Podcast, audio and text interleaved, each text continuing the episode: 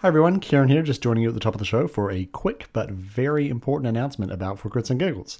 Uh, so the end of this year will be the third anniversary of For Crits and Giggles. Uh, and we don't really say it often enough, but I just want to say a massive, uh, heartfelt thank you to everyone who has listened to and downloaded and talked about and generally just enjoyed the show over the last few years. Um, it's yeah we, we we we really really truly truly appreciate it. We we never imagined that anyone would ever listen to to the show uh, let alone the uh, small but loyal uh, following that we've managed to uh, to accrue. So thank you so much to to all of you. Um, Unfortunately, after two and a half years of podcasting, uh, we haven't become any less busy. We are, in fact, more busy than we've ever been uh, with things that are not podcasting.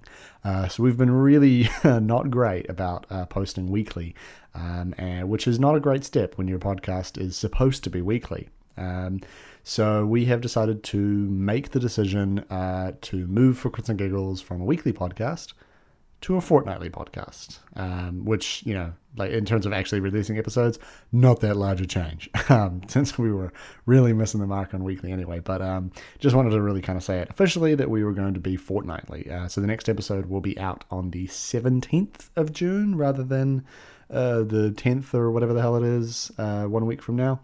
Um, yeah, so uh, I know that some people will be a little disappointed by that because you know you don't get as many episodes uh, as as prior, but um, it, it's it's the right move for us uh, to kind of take a little bit of the pressure off, um, and hopefully it'll make the show better because we have more time uh, to invest in in each episode.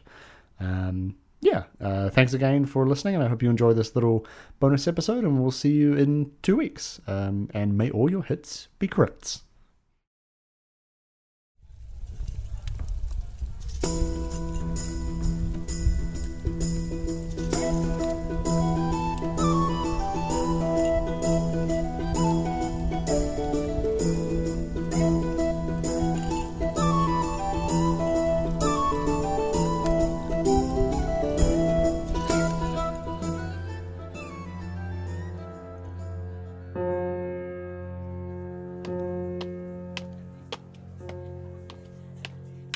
Yes, yes, all right. Settle down, everyone. Settle down now. Bilquis Sanathar, put that down, if you please. I don't imagine you're in a position to replace a 300 year old book. And Mr. Frampt, please do leave Miss Isle alone.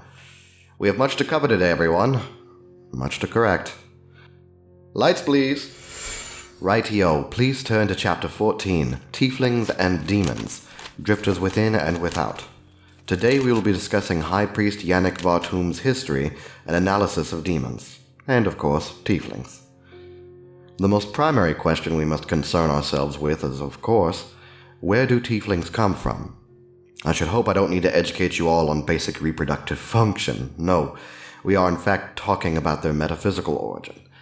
As humans came from Solarian and the sun, halflings from Antalya and the clay that she shaped, from where did the tieflings come? On the second page of chapter 14, uh, yes, Mr. Sialden, you do have to open your text to read it. I would advise you to do so.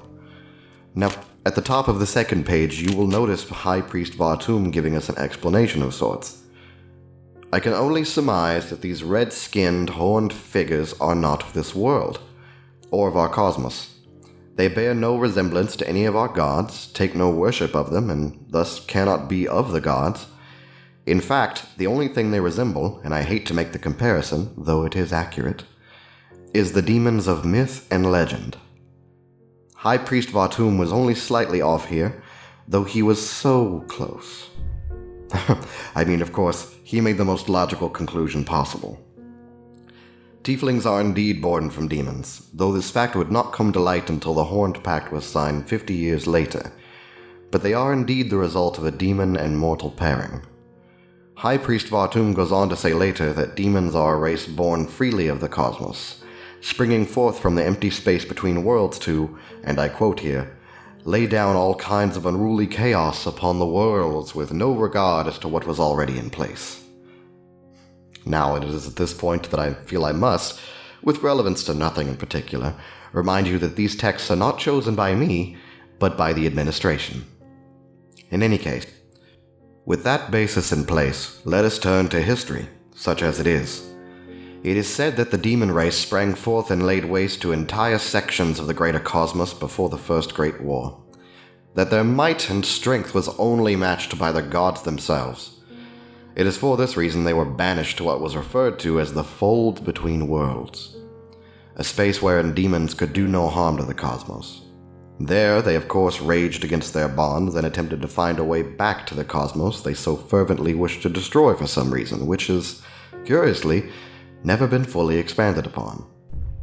In any case, the Second Great War gave them their chance, the chaotic energies of the actual destructive force in this universe, allowing a portion of their number to return. Curiously, they did not immediately begin laying waste to the universe, which we could perhaps Ah, yes, of course. High Priest Vartum has once more provided the answers. According to this chapter, the demon race sought dominion over that which was ordered and found their numbers lacking. I. I. I assume you can hear me. This is Drivel, you hear me? Drivel. We are to believe that a race freshly returned to the universe, finding it in peril, was only concerned with its destruction and the raw number of forces they could summon to destroy it. Based on what? The word of the very forces who had now placed the universe in peril yet again, whose carelessness, mistrust, and pride had plunged the world into war yet again. What a of drivel. Heed this, class. A stable universe is the price you pay for not learning the truth. Demons re entered this world after being forced from it and sought to, rightfully, stake their own claim, not conquer. They came with open minds and sought only peace. They bore children with mortal races, and thus came the tieflings. Through whatever cause or reason, the demons saw fit to deposit them on Ianus a mere few hundred years ago and vanished from this world. They were declared apart from the gods, they had no connection to them, and none came forward to claim them. But to say they are not of the gods is willfully ignorant at best, actively harmful at worst. And why might that be? Why would it be so wrong to deny the Tiefling's race's connection to the divine that governs all creation? Precisely because of their heritage.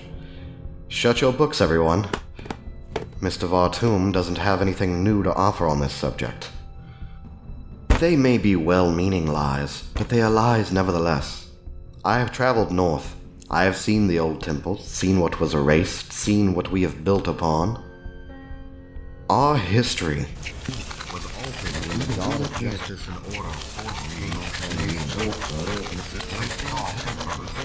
Demons, and by extension, tieflings, were created by the gods, not as agents of chaos, but as agents of order, a race of healers, warriors, diplomats, and guardians, created to enforce the will of the gods on a vast and unruly cosmos a race who could traverse the universe without limits. But when they had outlived their usefulness, they were thrown into chains and banished from the cosmos, and their true nature was hidden from us. They were branded as monsters. But the hold is weakening, and this knowledge is returning, albeit slowly, to the world. Tieflings have been forced to the fringes of society. For nigh upon fifty years, they were hunted as monsters because we were told their ancestors were vicious, world destroying beasts. Even now, they're bound by a 400 year old accord to devote part of their culture to keeping demons at bay. And for what purpose? Demons are well apart from the cosmos, and to have them return to this realm would make, take more magic than they can ever muster. It's fear and hatred based on nothing more than a lie and a series of untruths. But worse still, there are some who know the truth and keep it hidden. For fear the gods will turn away for exposing the lie that they created. The alterations accepted and forced on those who did not deserve it. But it's too late. They are all but gone.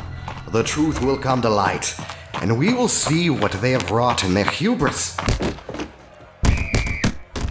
This class will be rescheduled. Please leave.